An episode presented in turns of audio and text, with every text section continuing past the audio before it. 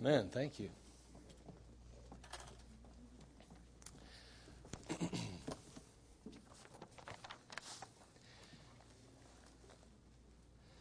Well, it was fifteen years ago that one of America's greatest tragedies took place. And when it happened, America was left numb and bewildered, weren't they? We know we were there, many of us. That particular week, I would write a booklet on the attack, and our church would distribute five thousand copies of that in our community. I also put a PowerPoint together and uh, for a rally that we were having and shared it that day. I want to read the dialogue that I wrote fifteen years ago concerning that day. It says, "The Twin Towers, symbol of America's greatness. But on September the eleventh, two thousand one, it became the site of America's greatest tragedy. As Americans, uh, as America's airspace was breached, its heart was broken. At eight forty-five a.m., American Airlines Flight eleven collided with the North Tower. Just eighteen minutes later, United Flight one seventy-five dipped its wings and crashed into the South Tower. Onlookers were left speechless as smoke ascended upward. As debris descended downward and as bodies plummeted to the ground, no degree of consolation could ease the horror that had just been witnessed. The media quickly responded to the attack and noted the horror of this tragic event. Our nation was at war, at war with a ruthless enemy, void of conscience and compassion. Our nation's president sought to bring order to this ensuing chaos while assuring every American that the perpetrators of this dastardly deed would be brought to justice. Still, this day could only be described as a nightmare, a nightmare of enormous proportion. For the molten steel, thick black smoke, the collapsing concrete, and loss of life would leave Americans everywhere stunned beyond belief. This day was being described as America's darkest day. It was being compared to such attacks as Pearl Harbor and other such horrific events in our nation's history. Still amid the ashes and the debris came stories of survivors, those that had fled the towers in terror, had escaped in the stairwells of insanity, and weathered the storm of terrorism. These were Americans. These were survivors. These were our heroes. Amid the tragedy, it appeared that our nation had finally fallen to its knees and looked to God. Still, the casualties mounted. The fatalities climbed up into the thousands. In spite of it all, in spite of it all, America stood strong and hope prevailed over fear. May this tragedy and dis- that destroyed an American landmark and so devastated a nation not soon be forgotten. And may we never forget that life is but a vapor and soon vanisheth away, and that it is appointed unto men once to die, and after this the judgment. Let us all learn to trust in God and not in steel or nation or nation or a nation's power. May America still stand, one nation under God. And may it continue to provide freedom, life, liberty, and the pursuit of happiness." You know, that day brought America to its knees, didn't it? It really did. You know, many kind of hoped that that particular event would awaken the multitudes to the need for God and the need for right in our country. On the onset, the outlook was hopeful too. Men and women everywhere lifted their voices to heaven. God was sought and His power of healing was called upon. It was amazing to watch a nation unafraid to say God, unafraid to pray on national T V, unafraid to enlist the help of an almighty God. We were a united nation. We were a nation that was not ashamed to call upon Him. But that sentiment was short-lived, wasn't it? Yes, sir. Oh, we had hoped. Many had hoped that that would be the rally cry, that it would begin a trend toward God and the things of the Lord. And some had really believed that it would. Over these past fifteen years, however, let's be honest, the nation that I knew no longer exists. I mean, in the last fifteen years. It has changed that drastically. It is so much different than it was even before two thousand. Men and women have changed. Our culture's changed. Our society's different. Our world is different. The rapid rate in which we have declined morally and ethically is mind-boggling. The direction and course that we've pursued has landed us in a deplorable wasteland of divided homes, wrecked lives, and broken dreams. We're morally bankrupt. And we are simply happy, sadly happy, I should say, to march on without God in our lives, our homes, our society, and in many cases, even our churches. See, there is a demonic agenda at work here. And that demonic agenda continues to direct our media. It continues to fuel our government and, unfortunately, disarm our people. We have been desensitized to sin. We've become tolerant of that which God hates, and we are supportive of those who practice abomination according to the Bible. As a nation, we had a wake-up call. And for a short time, the effects were positive and they were refreshing. But as the event faded into our in our memories, so did the God that we looked to for help. two thousand years ago, the God of all the universe left heaven. And he took his place on this wretched, sinful world, this earth. Born in a manger, a filthy stall. He submitted himself to the very ones he created. There he grew a perfect boy. No sin in his life. He became a man. A man that too was sinless, perfect, and righteous, holy. He walked those dusty trails of Galilee and he shared the truths that we now hold and cherish in our hand in the Bible.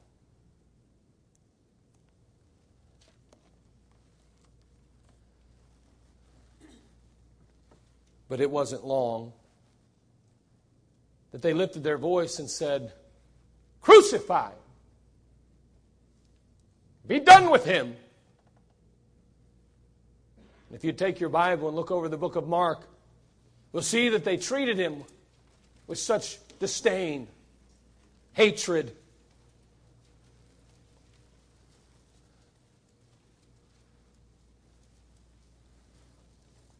In Mark chapter fifteen, beginning in verse sixteen, after a trumped-up charges were laid to his account, after a joke of a trial took place, he'd be led to Golgotha. Notice the Bible says even that the soldiers led him away into the hall called Praetorium. They called together the whole band, verse seventeen, and they clothed him with purple and planted a crown of thorns and put it about his head and began to salute him. "Hail, King of the Jews!" they cried. They smote him on the head with a reed and did spit upon him, and bowing their knees worshipped him. When they had mocked him, they took off the purple from him and put his own clothes on him and led him out to crucify him. And they compel one Simon, a Cyrenian, who passed by, coming out of the country, the father of Alexander and Rufus, to bear his cross. And they bring him unto the place, Golgotha, which is being interpreted the place of a skull. They gave him to drink wine mingled with myrrh, and he received it not. And when they had crucified him, they parted his garments, casting lots upon them, and every man, that every, what every man should take.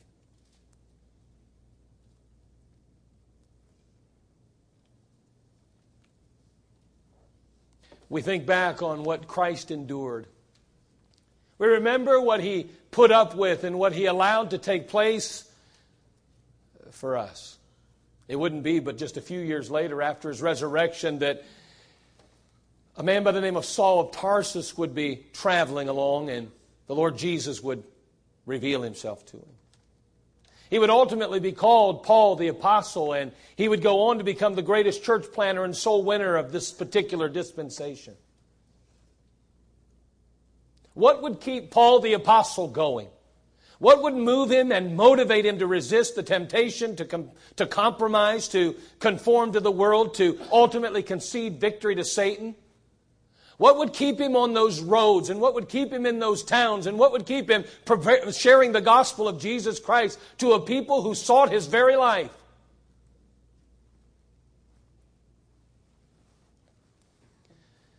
We find the answer in Second Corinthians chapter five, verse ten through fifteen. Would you turn there, please?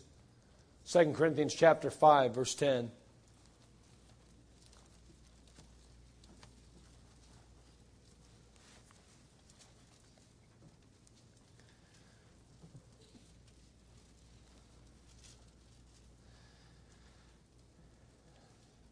The Apostle Paul, writing to the church at Corinth, says, "For we must all appear before the judgment seat of Christ, that everyone may receive the things done in his body according to that he hath done, whether it be good or bad.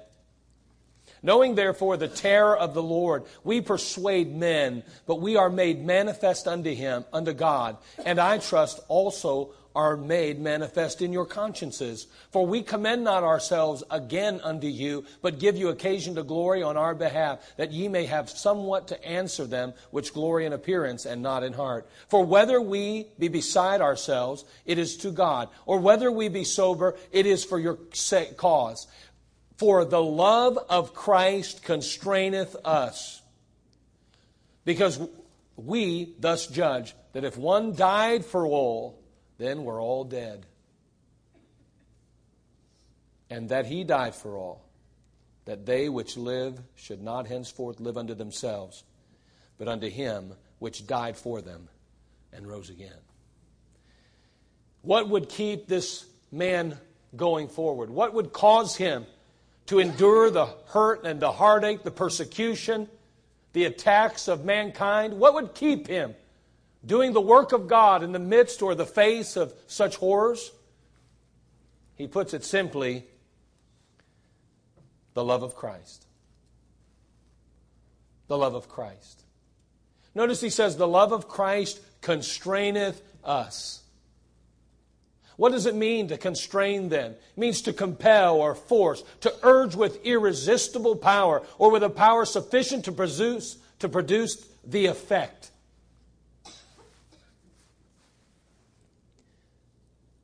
Paul, why are you continuing? Why are you going for, forward for God? Why do you keep allowing yourself to be persecuted? Why do you permit such things to happen? Wouldn't it just be easier to take a seat on the sideline? Wouldn't it be easier just to shut your mouth? The Apostle Paul says, I can't. He loves me too much. And because he loved me, I love him. And that love keeps me going. We're so frustrated with the world, whose attention was directed toward the Lord after that awful attack on nine eleven. Why in the world can't they see it? What's their problem? But there for a while we bowed our knee. There for a while the media was even willing and glad to show prayer on the television set. They didn't take direction off of that. They put it on that. And we as a nation came together. Why is it the world can't see it? Why can't they do what they used to do? Why is it we've forgotten?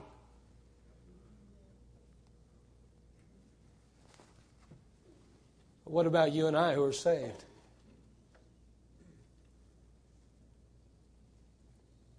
What about us who are the byproduct of a tragic death and glorious resurrection?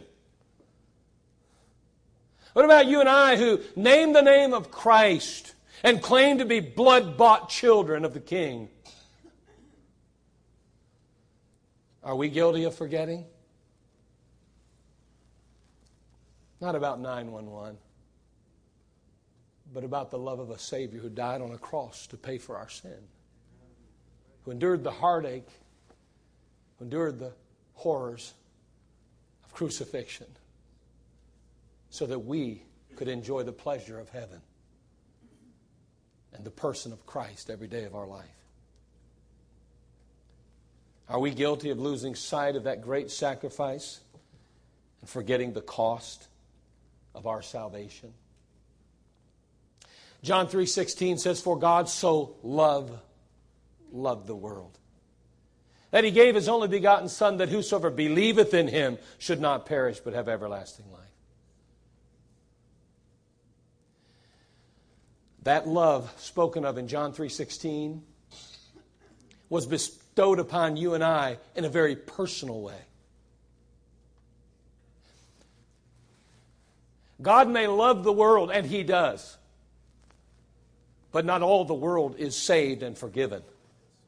God indeed loves the world, but only those who believe in Him are truly His children. We are all the children of God by faith in Christ Jesus, the Bible tells us.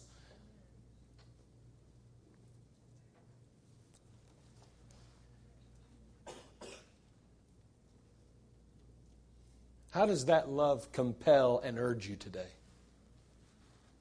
How does it affect your life today? You say, I was saved twenty years ago. I was saved five years ago. I was saved fifty years ago. Does it still compel you? Does it still motivate you? Does it still move you?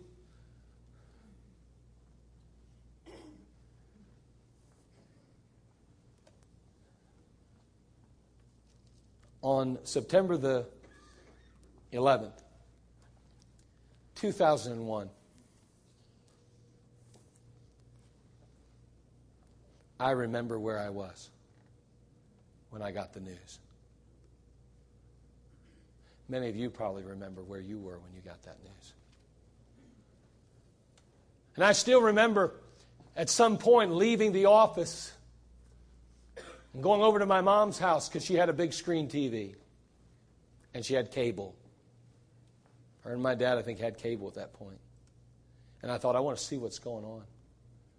And I remember going over there and seeing this take place. And, of course, uh, uh, the, the second tower was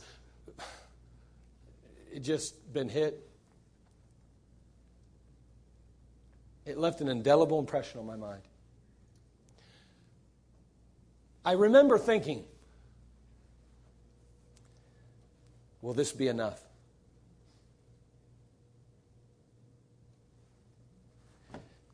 It wasn't, was it? But I remember it. I remember it like it was yesterday when I started thinking about it.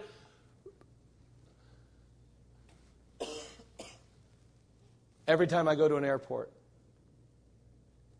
that event affects my life.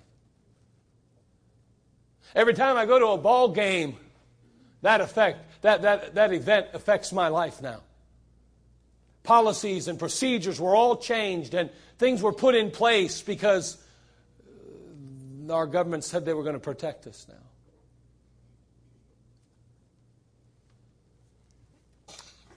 My life has never been the same since that day. And truthfully, yours hasn't either. But an even greater event took place in my life. Yes.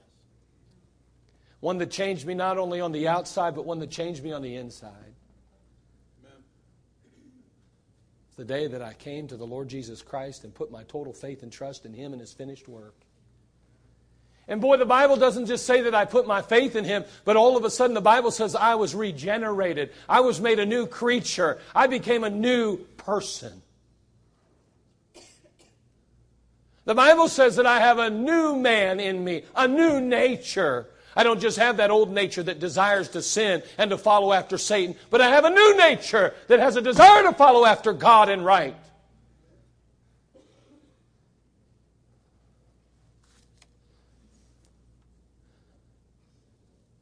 But every once in a while, I must be honest with you, I forget about that love.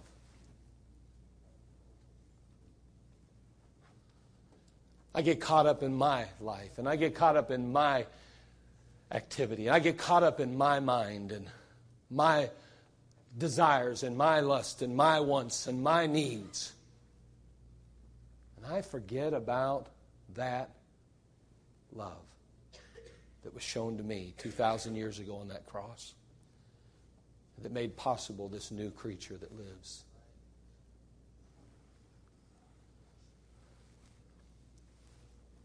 I wonder today, is that love enough to keep you in the Word of God and in the house of God?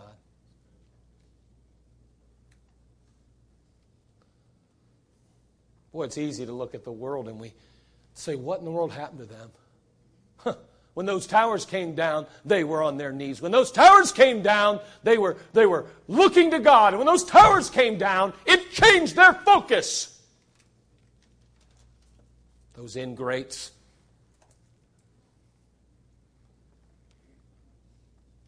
What about us? We're the people of God. He's not just our God, He's our Father. Paul said the love of Christ constraineth us. Is that love enough to keep you in the Word of God and in the house of God? Is that love enough to keep you from sin? To keep you from sin? Is that love enough to keep you faithfully serving the Lord? Is that love enough to keep you ever praying and dependent upon God? How does the love of Christ affect your life today? How does it make a difference in your daily routine and activities? That event in two thousand one changed the lives of Americans in one sense forever. But in many cases, it only tickled their spiritual side for a short time. But what about us? We're His children. We're His people. How does it affect us every day when we look back on that event two thousand years ago?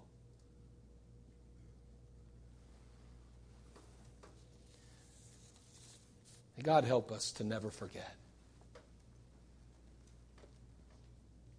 Never forget what He did for us. Amen.